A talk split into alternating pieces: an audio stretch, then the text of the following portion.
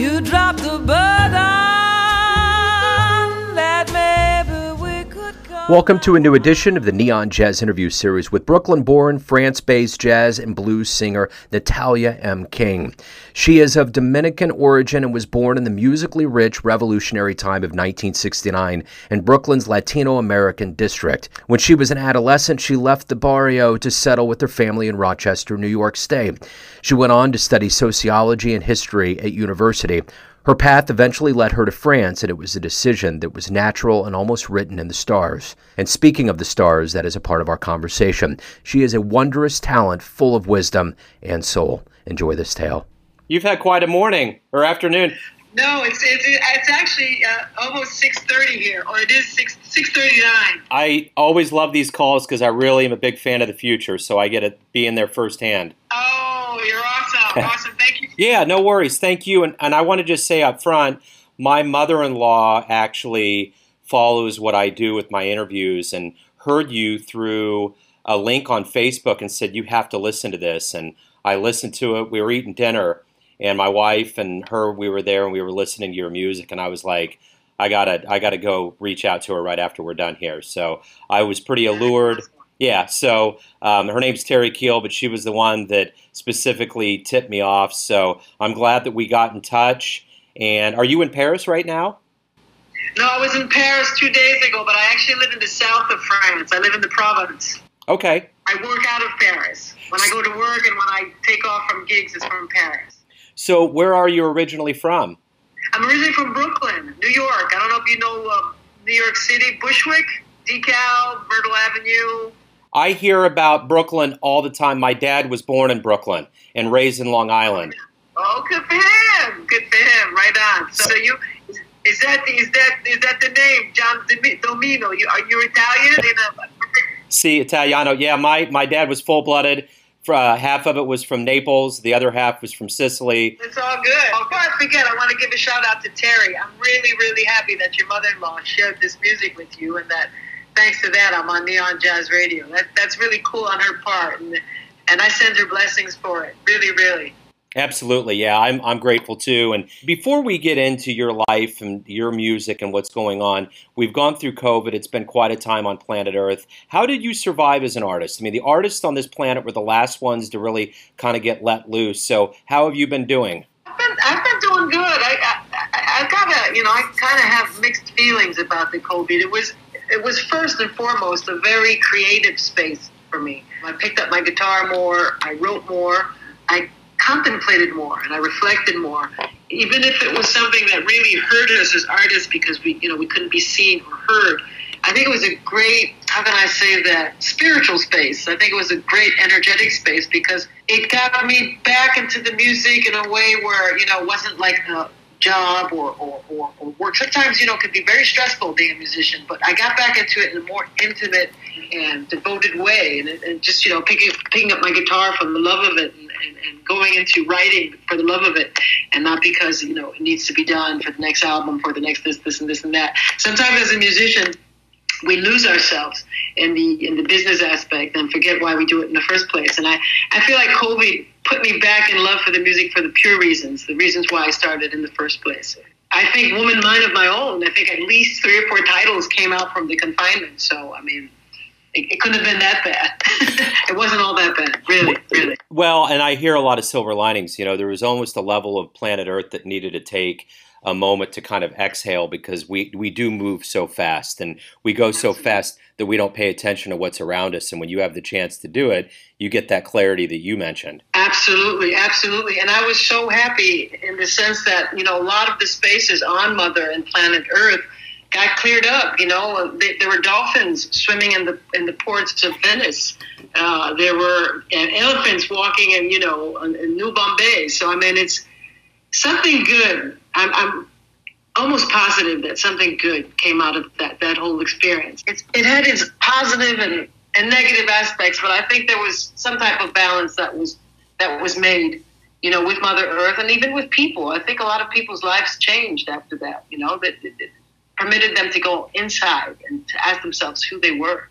No, I think I think there's some good things. A lot of bad things, but a lot of good things as well. How'd you? How, how did you live it? I'm just curious, Joe. Uh, when this happened, I have a 16 year old stepdaughter and a 17 year old son who is in the autism spectrum, and I always thought the two things that he likes the most in life is school and he loves baseball and when this pandemic happened both of those went away and i was like what what are we going to do?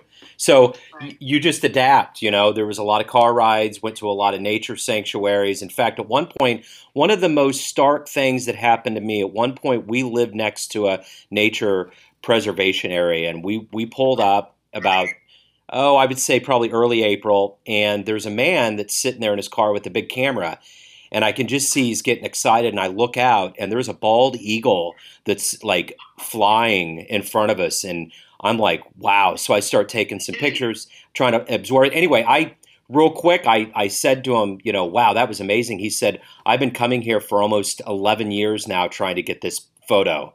And I was like, wow.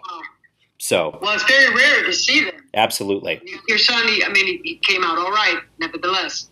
Yeah, we all came out. Yeah, and it was all about perspective. And you know, I remember even at the end of that year, I was talking to him about things, and his perspective was that he had a great year, and you know, we just we made things work, and uh, that's just all you can do. I, I I was convinced during this that whoever you were going into this pandemic was going to be magnified. So if you saw that glass half full, there you go. If you saw it half empty, that was going to be, you know, so. Absolutely. Well said. It Was magnified. It's a. I'm going to use that. I'm going to use what you just said. I like that. Cool. You were you were born in '69. Everything was the music world was raging from Otis Redding, Jim Morrison, you know, Janis Joplin, all the way. Jimi, don't forget Hendrix. I, I'm working my way to Jimi. Jimi, Jimi's the cherry on top. And you were brought into this planet during a time where the music was and and even the the consciousness of, of the planet was really tilting towards a revolution that needed to happen. So talk to me a little bit about your upbringing and how music became your central focus. Wow, that's a great way. That's a great way to begin the, the question, and, and you're absolutely right. I, I, believe that we're part of every every uh, particle in the universe the moment that we're born, and maybe even the moment that we're conceived. And so I think maybe that's where the first seed of, of my love of music came from. I can't say that I was pushed as a child to play or to sing. I was born in New York City, as I, as I already mentioned to you, and, and, and New York City in the 1970s, early 1970s, 80s. I mean, it was it was just like you said, it was the happening place to be musically, energetically. I like that word, spiritually, and it was yeah, it was a revolution.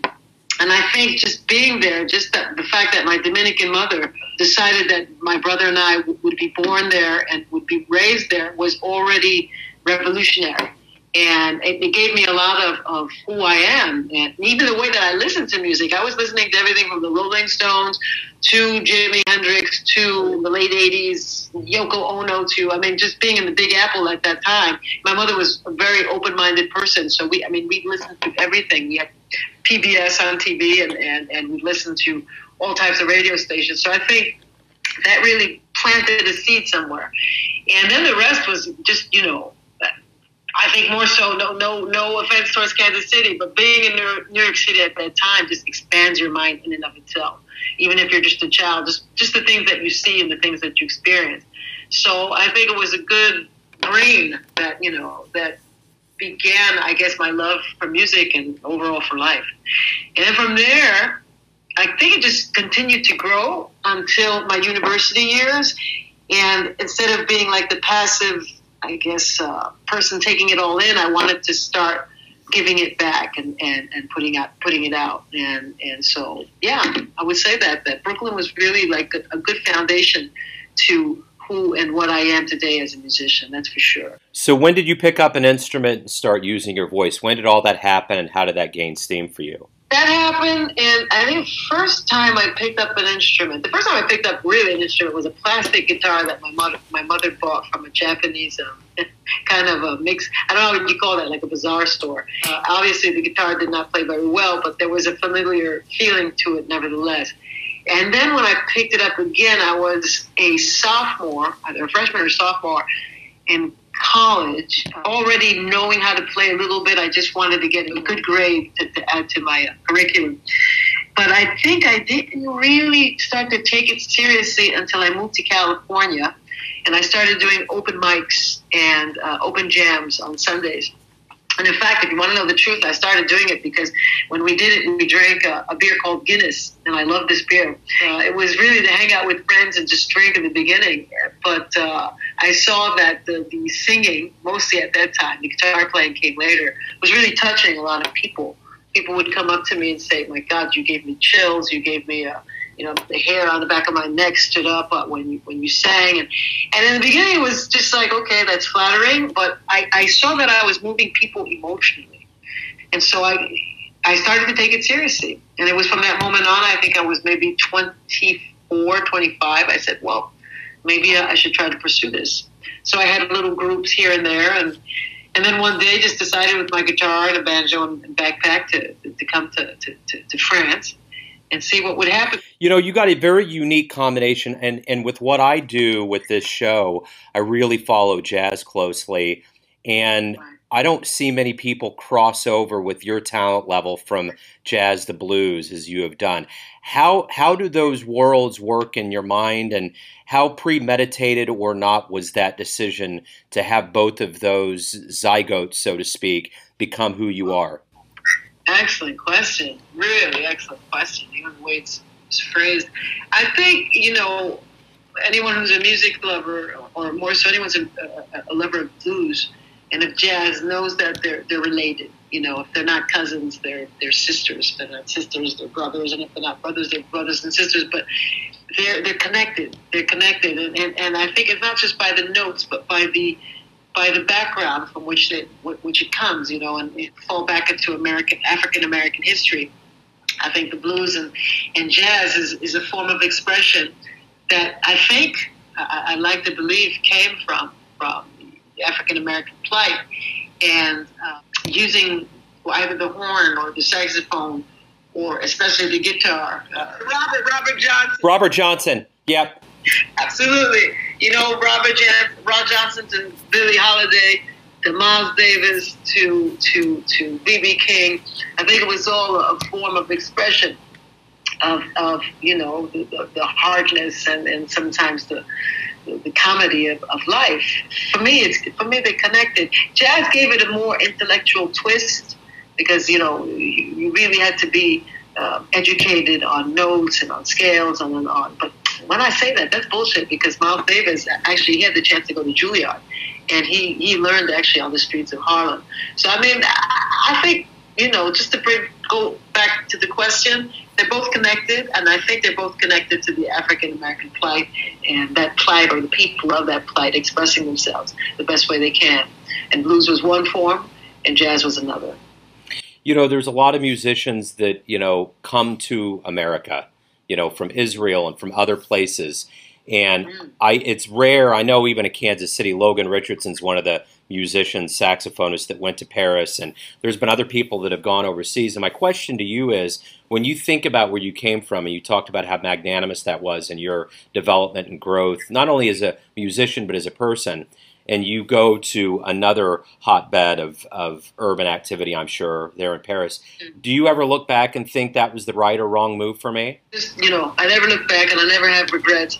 I do believe it's, I, I believe it's, it was the right move. Absolutely. My career here is, is proof of it. I'm, you know, Woman Mind of My Own is the seventh album, not the first. So I think somewhere that initial intuitive, instinctive feeling to come to the to the rive gauche because I, I, I, began in Paris before moving down to the south.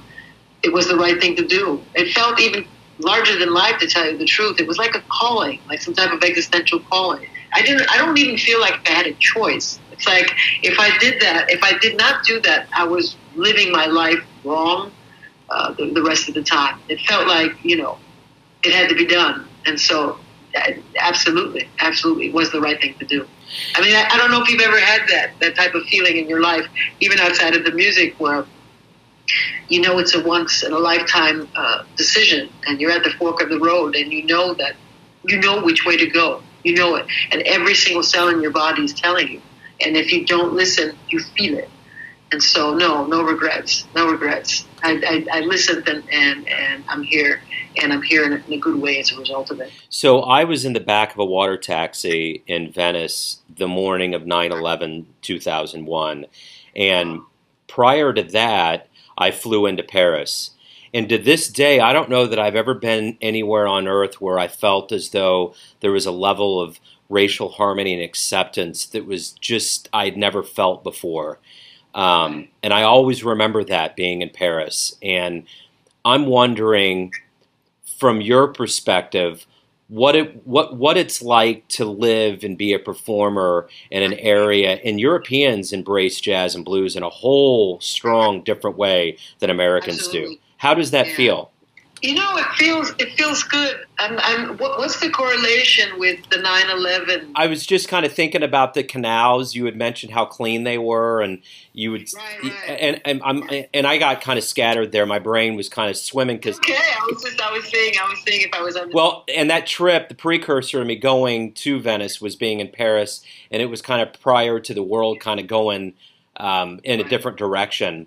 But I just remember the way things felt um, at that point. Um, I, I, if I understand the, the question correctly, um, how does Paris or how does Europe as a whole, I mean, the fact that you spoke about Venice and now Paris, and, uh, en- embrace jazz and um, embrace the blues or embrace really this uh, African American heritage. I don't want to keep saying, I, I keep saying that, but at the same time, I have so many, when I think of Chet Baker, when I think of, I, I say African American heritage, but we, we, we both know that there's so many, you know, Petrucciani, there's so many people who express jazz in such an excellent way and don't have black skin. Maybe it's not even about a skin thing, maybe it's about a feeling thing. And now going back to your question, I think Europe as a whole, and especially Paris, has has jazz and and blues in their blood. And I'm not sure how that happened. I don't know if it, you know, it came from post-war uh, playing of, of black soldiers or, or, or American soldiers, but they definitely have it in their blood, and I would say they have it in their soul because they embrace it like no country that I know. And, uh, and and they embrace the artists that do it. Like no country that I know, if you, from Marciac uh, to to Vienne to to all the different festivals that they open the world up to for jazz, and even now blues. Who you can find the blues in these venues. They just have a.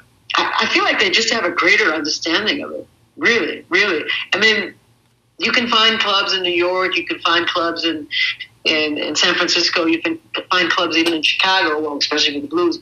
But the way it's, it's accepted and embraced here is is really it's just amazing. It's amazing. I mean, you, if if you were in Paris and you did do some jazz clubs, you would understand, or even festivals. They just have a, a an open-hearted, wholehearted way of embracing jazz and blues. I, this is a question because it's been such a long time. The last time I was in the states, it was in 2019 in San Diego, before the COVID. But I mean, your impression as as far as the way uh, jazz is embraced in the states.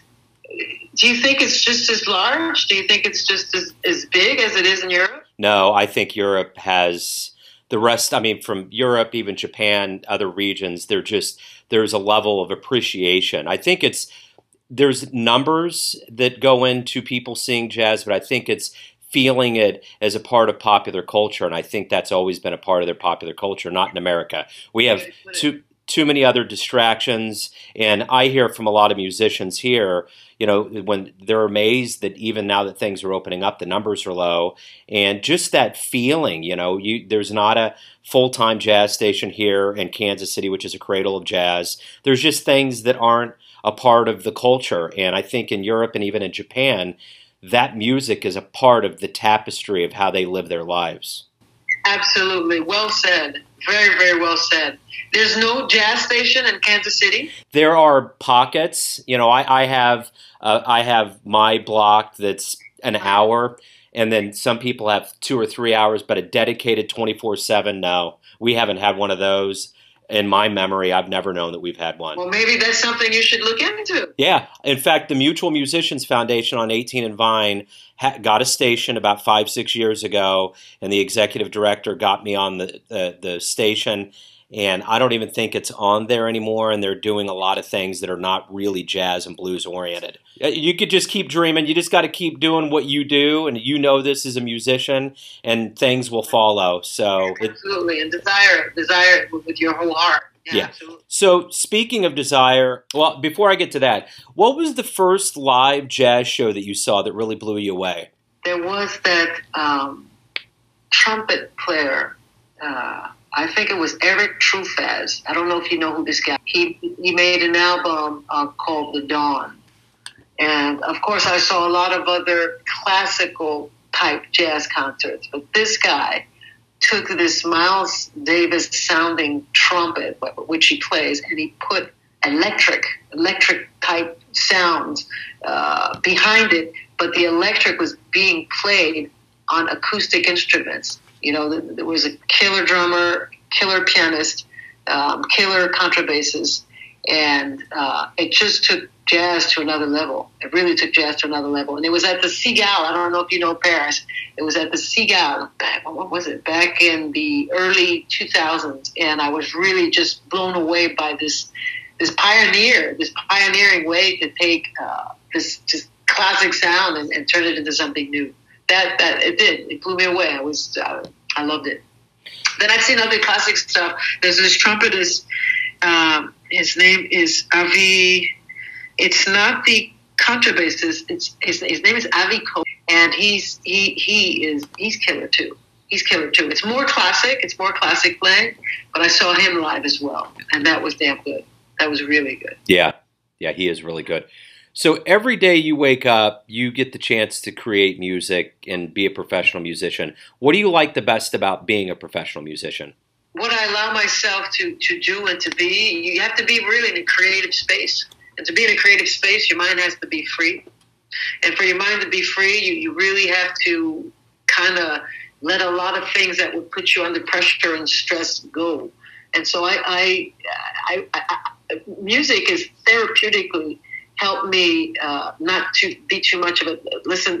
Excuse me for the vulgarity, but not too much of a tight ass. I have to let go. I have to have um, less control on things, and I think which allows me to be more in a creative space and and more open to crazy experiences. And that's what I like about being a professional musician is that I'm actually being paid to enjoy my life and express it, uh, and express it, and express it uh, with my God-given voice and, and, and, and touch other people. That's that's the best.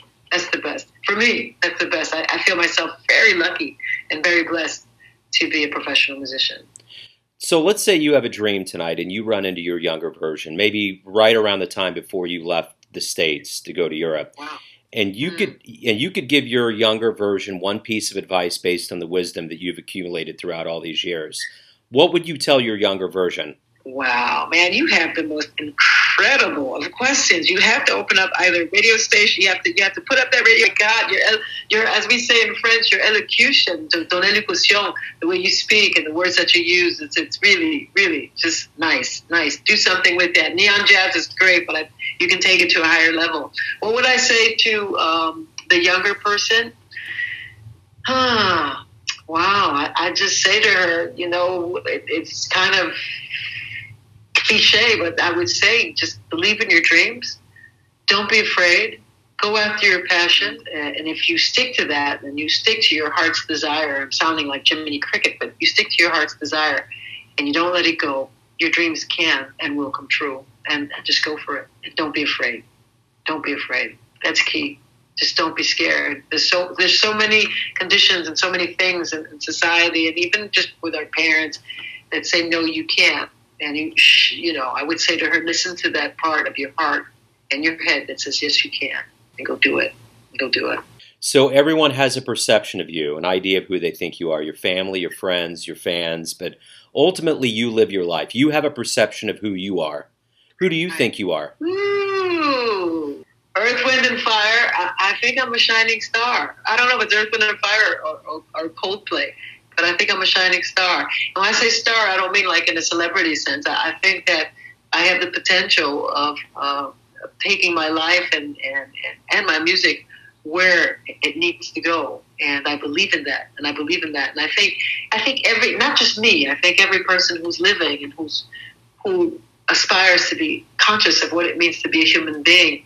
Um, I perceive, yeah, I perceive myself as that, as a star, and as a person. If if if I allow myself to, I can go very far in light and in music and in life. It was so wonderful to get to know you. I am so ecstatic to be able to present your very soulful and deep music to the Neon Jazz audience. So thank you for taking time out. I appreciate it. I, I thank you. Your questions were just, excuse me again for the vulgarity, or as you would say, my French, they were fucking great. Really, they were awesome, awesome, awesome very, very well spoken just, just great. This is, this, in fact, you know, I'm going to go away from this interview, kind of scratching my head. I just, I feel like I just had some type of session. I don't know what. That's what people say. They're like, "Is this my therapy session?" It's like, yeah, it's free. I'm just, it's on the house. Oh, Man, Joe, sure. Thank you, Joe. Many blessings to you, man. Keep up the good. Absolutely. Cheers. Thank you. Cheers. Thanks for listening and tuning in to another Neon Jazz interview, where we give you a bit of insight into the finest players and singers in Brooklyn, France, Kansas City, and spots all over the world, giving fans all that jazz. And thanks to Natalia for her time, class, and stories. If you want to hear more interviews, go to Famous Interviews with Joe Dimino in the iTunes Store. Visit Neon Jazz at youtube.com, and for all things Neon Jazz, go to the neonjazz.blogspot.com. For everything Joe Dimino, go to joedimino.com, and there you can keep this flame burning via PayPal or Patreon. Until next time, enjoy the jazz, my friends. The chance, we lost our chance. Neon Jazz.